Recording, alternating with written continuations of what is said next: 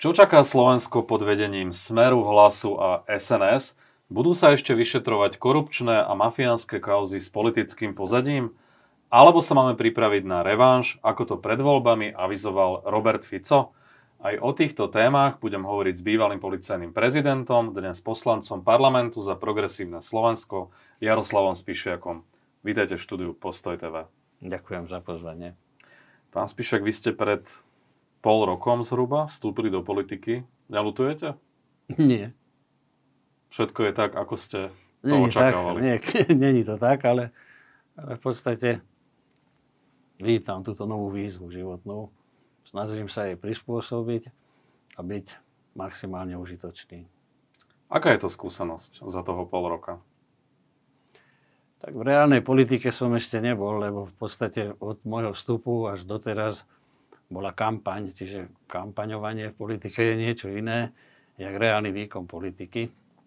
Teraz budeme opozícia, tak sa pripravujeme na opozičnú politiku. V kampani to bolo, viete, v kampani každý hovorí viac menej aj viac a inak, ako v skutočnosti sa udeje. Čiže ste sa v tej kampani asi necítili celkom sám sebou. Museli ste trošku prispôsobovať tomu publiku. Nie, publiku, publiku som sa neprispôsoboval. Hovoril som svoje témy, svoje výzvy, to, čo chcem dosiahnuť a v podstate to je to, čo, kvôli čomu som do tej politiky šiel. Ako dlho ste boli v teréne? Koľko mítingov ste absolvovali?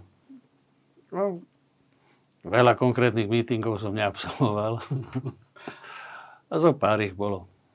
Ja vás akože už poznám. Skôr som absolvoval debaty v užších kruhoch to bolo. Nebolo to tak mítingovanie s tisíckami, ale skôr boli tedy sympatizanti, alebo tí, čo chceli voliť progresívne Slovensko, prišli sa pozrieť, čo tam hovoríme, tak nebolo to konfrontačné, skôr, skôr také milé.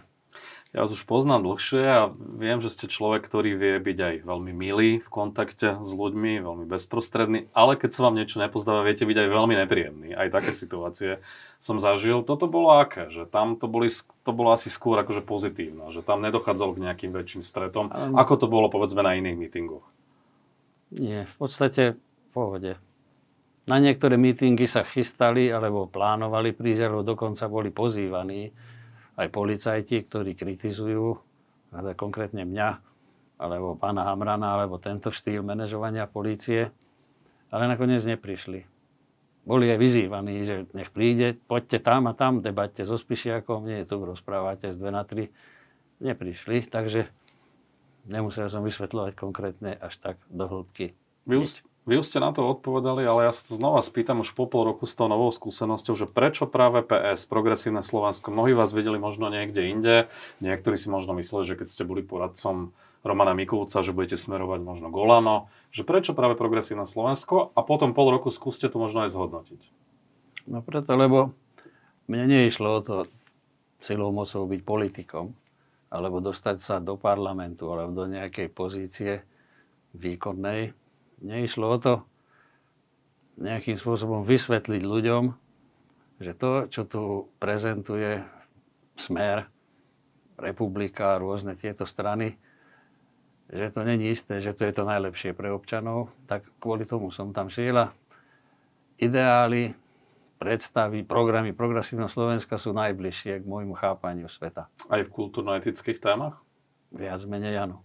Lebo tam boli možno mnohí prekvapení, čakali, že ste možno viac konzervatívnejší človek, čiže vy nemáte ako keby žiaden hodnotový problém s tým, čo presadzujú v tejto agende. Mám na mysli najmä registrované partnerstva, adopcie detí homosexuálmi, možno aj ohľadom potratov, vlastne ten ich prístup, možno tranzícia a podobné veci, že ste so všetkým ako keby v súlade. Nemal som s tým nikdy problém, ja nikdy som nebol zarytý konzervatívec, keď som v podstate v mojich pozíciách policajných som vlastne pracoval s ministrami z KDH, čiže z tohto spektra. Možno preto si niekto myslel. Uh-huh. Takže z toho vidieť, že ja som nebol politický nominant, ja som bol skôr profesný nejaký nominant. No ale ja som v duchu, nikdy som nehovoril, ani, ani v reláciách, ani v rozhovoroch, nikdy som nehovoril o sebe, o svojich politických názoroch, preto lebo som bol policajt a politický. Ale som bol liberálne ladený a tieto kultúrno-etické témy vyslovene som nebol nikdy nejaký extra bojovník v tomto smere, ale v tom kruhu progresívneho Slovenska som nasal tú atmosféru a vlastne som, vlastne som až tam zistil, že aké problémy majú ľudia. Skúste to možno trošku rozviesť. Ja nebudem to rozvádzať, ale v podstate absolútne som sa s tým stotožnil. Nakoľko ste s tým stotožnení, že, že dá sa povedať, že je to už vaša téma, alebo v politike budete skôr presadzovať tú vašu agendu? Moja, toto není moja téma v politike. Není to moja téma.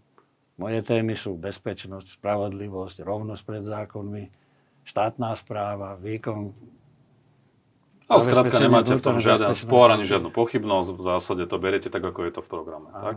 Áno. Keď ste videli ten výsledok volieb, počas volebnej noci 30. septembra. Aká bola tá prvá možná emócia? To bolo viac emócií, ale tá Tak naj... skúste ich popísať. Sklamanie, alebo možno až zúfalstvo. Aj z výsledku PS to asi nie. Nie. Výsledok PS je pozitívny. Ten je skôr na dočakávanie. Progresívne Slovensko, áno.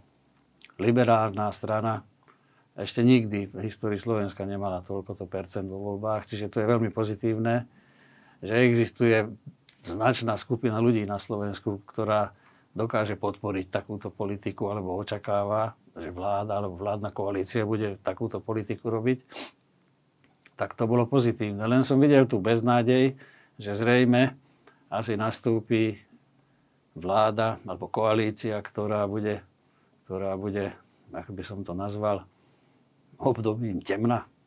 Ak sa to tu už To hovorí Štefan Hamran. Čiže to sklamanie a frustrácia bola skôr nie z toho výsledku PS samozrejme, ale z toho, že čo tu môže vlastne nastať, aká situácia. Že nastane situácia, že strana Smer aj zo stranou Hlas, aj zo stranou SNS dokážu postaviť vládnu koalíciu, vládnu väčšinu. No. To z tých výsledkov bolo jasné. Chvíľu sa javilo, že je tu aj šanca na vládu bez Fica. Prečo to stroskotalo? Ono nestroskotalo, ono to takto bolo zrejme plánované od začiatku. No ale boli aj nejaké rokovania, aj zo strany Progresívneho Slovenska. Boli aj nejaké ponuky, aj Petrovi Pellegrinimu. Dokonca myslím zaznelo, že by mohol byť aj potenciálny premiér, hoci skončil až tretí v poradí.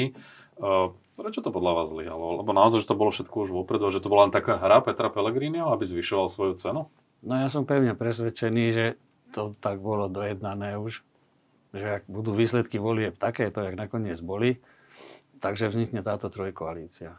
Nemalo možno aj progresívne Slovensko sa správať inak, možno ponúknuť viac, možno rezort vnútra, ako to navrhoval Richard Sulík, ponúknuť ho vlastne progresívne no, Problém Slovensko. bol v tom, viete, že voľby vyhrala strana Smer.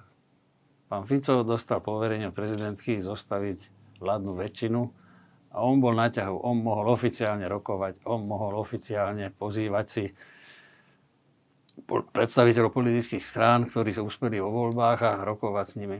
Progresívne Slovensko mohlo len tieňovo, alebo v úzadí, alebo neoficiálnymi, to ani sa nedá nazvať, že rokovanie o zostavení vlády, to je len také oťukávanie, že ak by náhodou nejak sa situácia vyvinula pozitívne, či by boli ochotní, neboli ochotní. Proste to bolo len také oťukávanie, neboli to oficiálne rokovania s oficiálnymi ponukami, oficiálnymi verziami. Ale ste nejaké červené čiary? To bolo možno to vnútro? Áno. Hm, čiže jediné, čo ste boli vlastne ochotní z takých tých väčších požiadaviek ustúpiť, by bolo to, že Pelegrini by bol premiér. Vnútro bola stopka. to je silná ústupo, ústupovosť. Ano. A ešte čo boli tie stopky? Vnútro, to vieme. A čo ešte možno? Siska, alebo neviem, že ktoré pozície? Pozícia SIS nebolo to tak konkretizované, viete. To bolo len také zisťovanie možností, neoficiálne rokovania. A Peter Pellegrini sa ako správal počas tých oťukávaní? Alebo aj tí akože emisári alebo vyslanci? To neboli žiadni hlasu, emisári, vyslanci. Alebo poslanci, to, to boli len neoficiálne rozhovory medzi predsedami strán, viete. A potom rôzne zákulisné diskusie z rôznych, rôznych členov alebo vybavovačov riešičov problémov. A aký bol postup? Takých, takých riešičov tu bolo neúrekom. Každý sa snažil niečo vybaviť, niečo zistiť, niečo preskúmať, potom to posúvať, akože to už je, už je to jasné. Viete, takých to bolo veľmi veľa. Novinári sa snažili od niekoho vždy niečo dozvedieť. V podstate to boli všetko len... No a ako k tomu pristupovali k tým rokovaniam zástupcovia hlasu? Z toho, čo viete od vašich predstaviteľov? Tak boli niektorí, ktorí sa tvárili, že by boli radšej v koalícii s progresívnym Slovenskom. Môžete ich aj pomenovať? Nie. Ja som nebol na tých rokovaniach. No ale zjavne to nebola väčšina, to je evidentné. Do akej miery možno to stroskotalo aj na postoji KDH, ktorý bol taký nejasný od začiatku. Milan Majerský vlastne sa tváril, že KDH ide do opozície, potom ho predsedníctvo alebo rada ho vlastne stopla, dala priestor na tie rokovania z PS. Vyzerala tam taká dvojkolajnosť, že do akej miery to možno potom využil aj Robert Fico a Peter Pellegrini. Tak zrejme, zrejme oni sú profesionáli, teda hlavne pán Fico on sledoval, kto čo povie a kto a kedy môže zautočiť, môže zneužiť nejaké vyjadrenie, považovať to za chybu. Jednoducho, postupoval tak. Pán Majerský, on, on má niektoré vyjadrenie, ktoré potom možno aj sám lutuje. Proste on nemá ešte praktickú skúsenosť v takomto veľkom politickom dojednávaní, rokovaní, ako má pán Fico. Peter Pellegrini po stroskotaní alebo neúspechu tých neoficiálnych rokovaní, alebo oficiálne, ako hovoríte, neboli, sa v podstate vysmieval. Michalovi Šimečkovi je progresívnom Slovensku hovoril, že sú to amatéri. Áno. Ako ste to potom vnímali? Viete, každý hovorí, čo chce. Aj pán Fico bol prvýkrát, keď bol premiér, tiež bol amatér, lebo nikdy nič. No. Bol nedostal sa do žiadnej vládnej, do žiadnej výkonnej pozície v 98 možno práve preto, že bol mladý alebo nepatril do tej štruktúry, ktorá tvorila vládnu koalíciu, vládne posty. Čiže každý aj pán Zurinda, bol železničiar a zrazu bol predseda vlády. Viete? Čiže každý raz musí začať. Čiže oproti týmto predchádzajúcim premiérom, ktorí sa tiež stali z ničoho nič, pomerne mladí uh-huh. premiérmi, tak pán Šimečka mal najvyššie možné najkompetentnejšie vzdelanie. Zahraničné, Oxford, jedno to u nás žiadny politik nemal. To, toto vzdelanie majú premiéry Británie a svetoví lídry. A potom podpredseda Európskeho parlamentu. To tiež je na zahodenie taká prax. Čiže, čiže ja si myslím, že pán Šimečka mal väčšiu prax, aj skúsenosti, jak niektorí, ktorí sa tu dostávali do pozícií. Teda Ale vo výsledku nič. nič nedosiahol. To iba konštatujem. Akože nedosiahol. Myslím v rámci tých rokovaní, hoci neoficiálne. On, on dosiahol presne to, čo dosiahol. A to je čo? Že ste v opozícii. Ale to ste nechceli od začiatku. Mali sme vyhrať voľby. Kebyže vyhráme voľby a potom oficiálne rokuje, tak by to rokovanie prebiehalo úplne v inom kontexte, s inými reálnejšími ponukami. Viete, tak to by bolo celkom iné.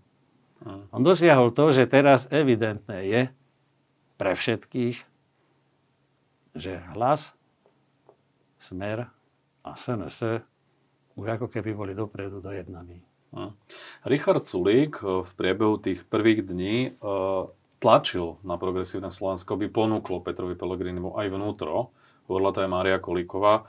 Ale na prekvapenie si nedávali žiadne ako keby podmienky červené čiary, čo to znamená to vnútro, kto áno, kto nie, aká tam bude kontrola, čo s vyšetrovaním chaos. To ste ako vnímali? To bol taký trošku výstrel, aspoň sa to tak javilo od boku a politicky nie úplne prezieravé, že ponúknuť to bez nejakých konkrétnych brzd a protivách. Vyzerá to tak, že progresívne Slovensko naozaj a úprimne sa snažilo urobiť všetko tak, aby mohla, mohlo zostaviť tú vládu, v ktorej by nebol smer.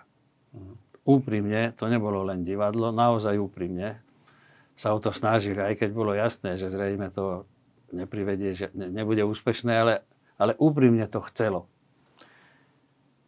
Tie ostatné opozičné strany, oni vedeli asi tiež to isté, že zrejme to nebude. A chceli možno týmito vyjadreniami skôr, skôr zabezpečiť, aby potom mohli politicky pracovať proti pánovi Pelegrínimu, že vôbec nechcel ísť do nejakej štvorkoalície, lebo dostal veľkorysé ponuky. Proste chceli ho, chceli ho dostať do situácie, že keď to nepríjme, tak môžu politicky na ňo útočiť, že to už mal dopredu dojednané s tým smerom. Vy ste... Možno to bola ich motivácia takto verejne. Z toho vyplýva, že zrejme o toto im len išlo. Progresívne Slovensko malo pomerne zdržanlivý postoj aj k Olanu. Vieme, ako sa Olano stavalo k možnosti byť súčasťou nejakej vlády. Vy ste v prípade Olano tiež mali takýto blok alebo červenú čiaru, alebo keby to bolo na vás, tak by ste pokojne ich zobrali do koalície? Keby to bolo na mne, tak bolo potrebné rokovať so všetkými,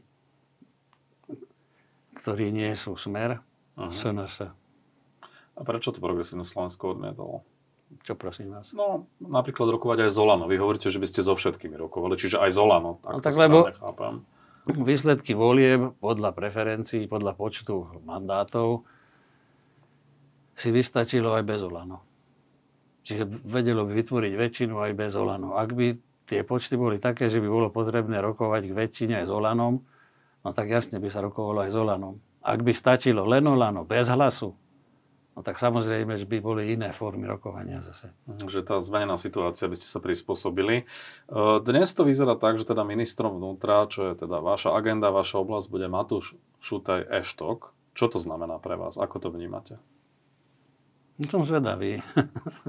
som zvedavý na pána Eštoka, ako sa ujme tejto pozície. Lebo viete, jedna vec je volebnej kampani rozprávať z 2 na 3 dehonestovať, degradovať, útočiť pomaly na všetko, vytrhávať z kontextu vety. A iné je potom reálne tú funkciu vykonávať. Je to fakt najkomplikovanejší rezort, aký existuje. Musí zabezpečiť vnútornú bezpečnosť, životy ľudí, bezpečnosť ľudí, všetkých, nie len sympatizantov, má v rukách.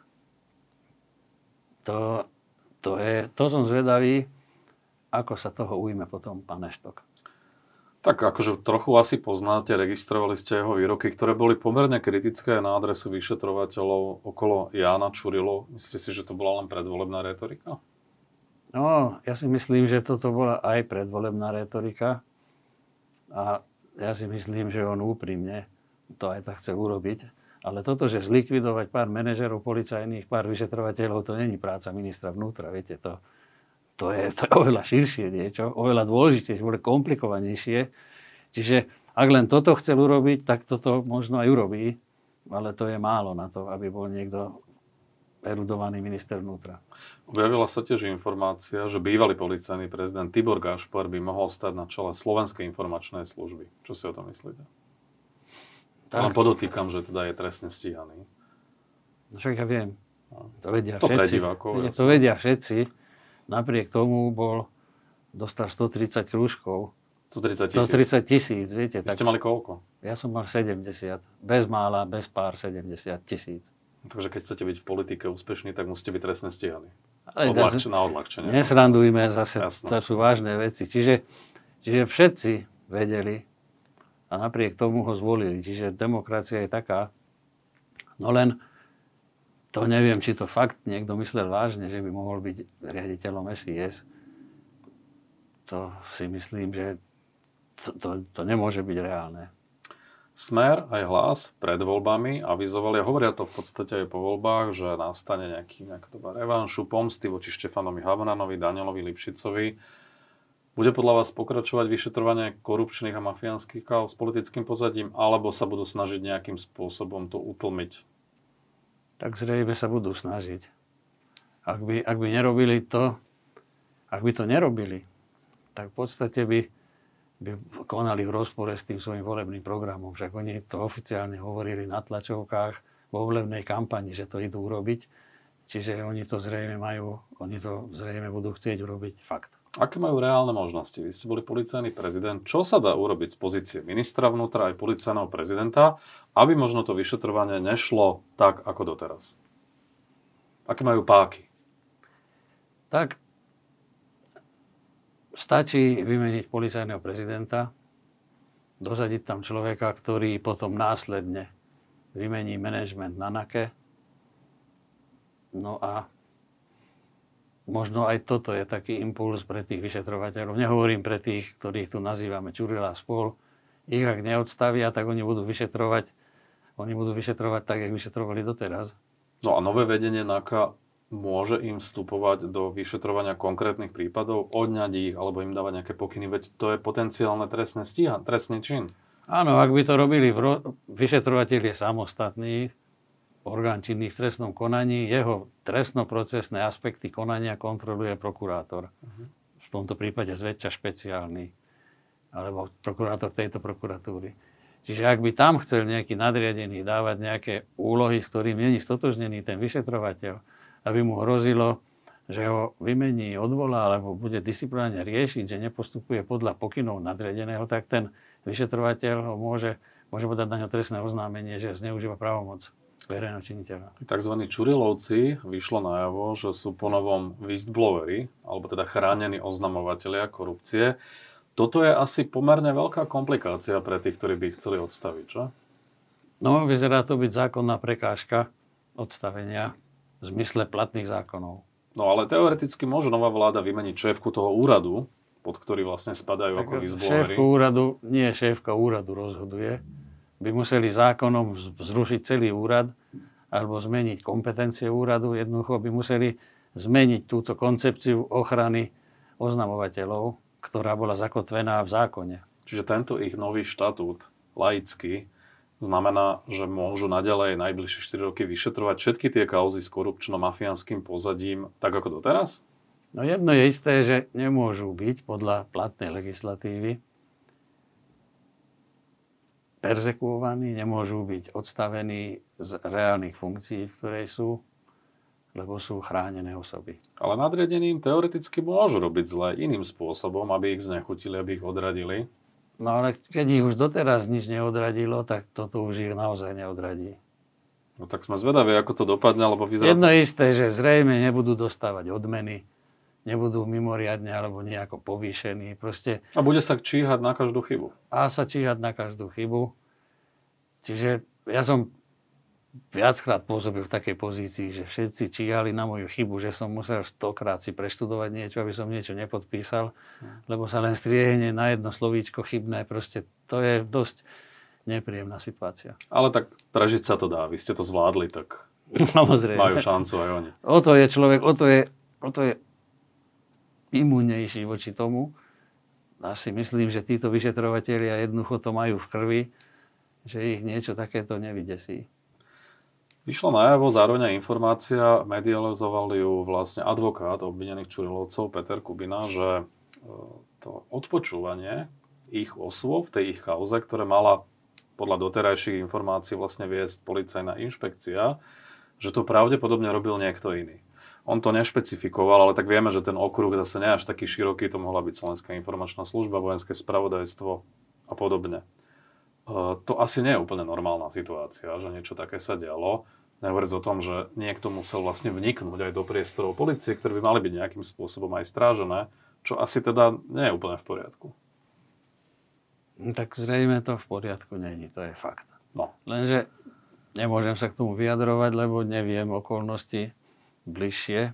Ale jedno je isté, že keď raz inšpekcia ministerstva vnútra nenasadzovala tú techniku odpočúvaciu, ani nie a je len podľa tých medializovaných informácií, teda, že niekto im len doniesol nahraté CD a oni už potom opisovali, že tam není garantované to, že či na tom CD už je nahrané všetko to, čo bolo odpočuté, alebo či už to CD bolo nejak skompilované vhodne. To sa vlastne nedá zistiť v tejto chvíli. Ten na inšpekcii, čo to len prepisoval, tak jedno nemal šancu, nemal garanciu, lebo keď to robí inšpekcia, odbor, svoj vlastný útvar, tak tam je garancia, že to je, to je v celku. Ale keď niekto iný, a neviem, kto mi to vlastne doniesol, tak to je problém asi. A nebola možno chyba aj policie, vedenia policie, vedenia NAKY, že neboli tie priestory, ktorých boli nasadené tie odposluchy, lepším spôsobom zabezpečené? Tie priestory sú zabezpečené. No ako je to potom možné? No tak, že niekto z existujúcich policajtov zneučil svoje vstupné karty, svoje oprávnenie. Myslíte si, že to mohol byť Jan Kálavský, ktorý bol agentom inšpekcie v tejto veci? No že keď už raz bol agentom inšpekcie a zároveň bol aj pracovníkom NAKY, takže on mal prístup, a nechcem hovoriť, že to on, proste niekto, niekto, kto mal oficiálny prístup, lebo nedošlo k vlámaniu, to je jednoducho, to je jedna vec. A druhá vec je, že ak by pracovníci, špecialisti, ktorí nasadzujú takéto technické opatrenie, nevedeli prekonať prekážky, tak v podstate by, by nemohli nasadiť nikde nič, viete. Tak aj sú na to metódy technické, všelijaké, že dajú sa prekonať akékoľvek prekážky kvôli nasadeniu, teda podotýkam, súdne schválených technických prostriedkov.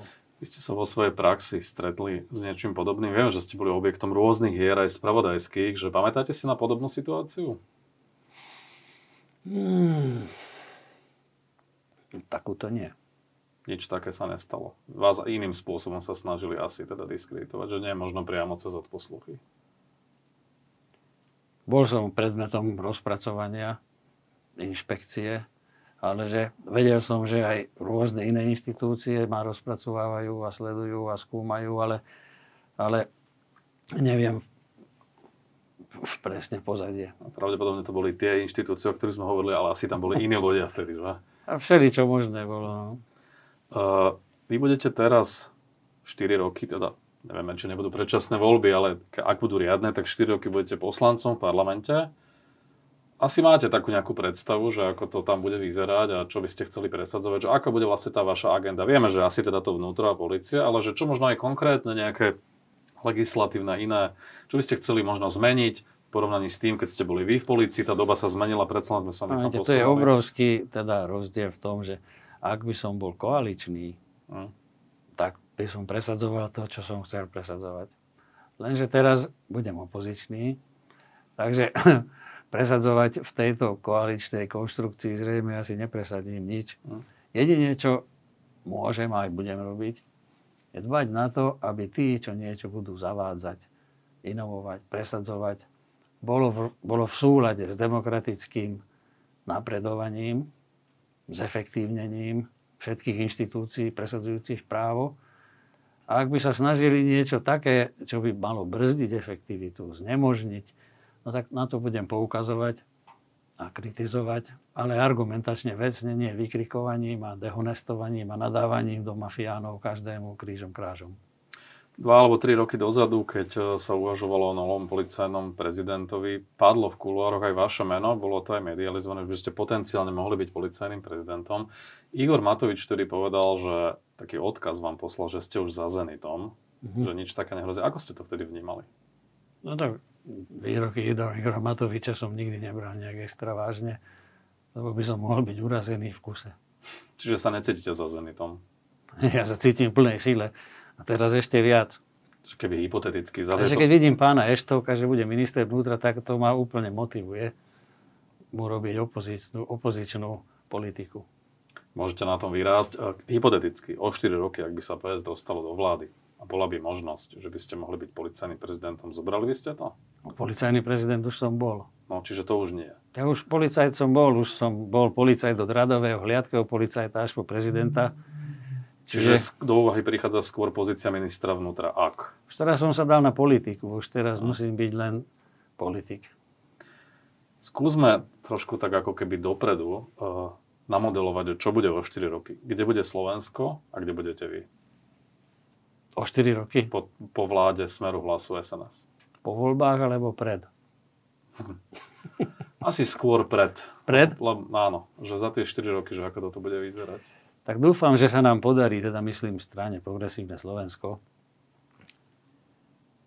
vyrásť, profesionálniť, vybudovať štruktúry, ktoré dokážu okamžite, garantne, odborne prevziať všetky, nechcem to nazvať, že moc, ale sa to hovorí ľudovo, prevziať moc. Teraz by to nebolo schopné? Aj teraz by to bolo schopné, ale teraz ešte není na kolenách tá garnitúra, ktorá je smer, hlas, SNS. Jednoducho, za tie 4 roky musíme, musíme vysvetľovať občanom Slovenskej republiky, že prečo je tá vízia, ktorú my prezentujeme, tá budúcnosť, ďaleko siahlo lepšia pre rozvoj ako to, čo prezentujú tieto strany. Čiže dúfam, že to budeme schopní urobiť, budeme maximálne, maximálne sa snažiť to urobiť tak. Nie, že budeme vykrikovať, že to sú všetci mafiáni a zločinci, lebo to vidíme, že nezaberá to napriek tomu ohromnému vykrikovaniu, súdnym rozhodnutiam, 40 odsúdeným a ľudí to nepresvedčilo, že to je niečo zlé. Musíme im to vysvetliť inak, aby pochopili, že čo je pre nich to najpozitívnejšie.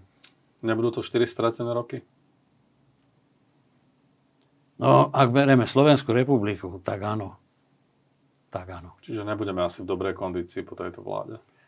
No uvidíme, možno, možno, že táto vládna koalícia možno to bude vládnuť tak, že to bude prospešné pre Slovenskú republiku, že skonsolidujú verejný dlh, zabezpečia rozvoj zdravotníctva, rozvoj školstva. To naozaj tomu veríte, čo teraz hovoríte? Neverím, to hovorím pejoratívne. Tak uvidíme, ako to nakoniec dopadne. Ja vám ďakujem za rozhovor. Ďakujem za pozvanie.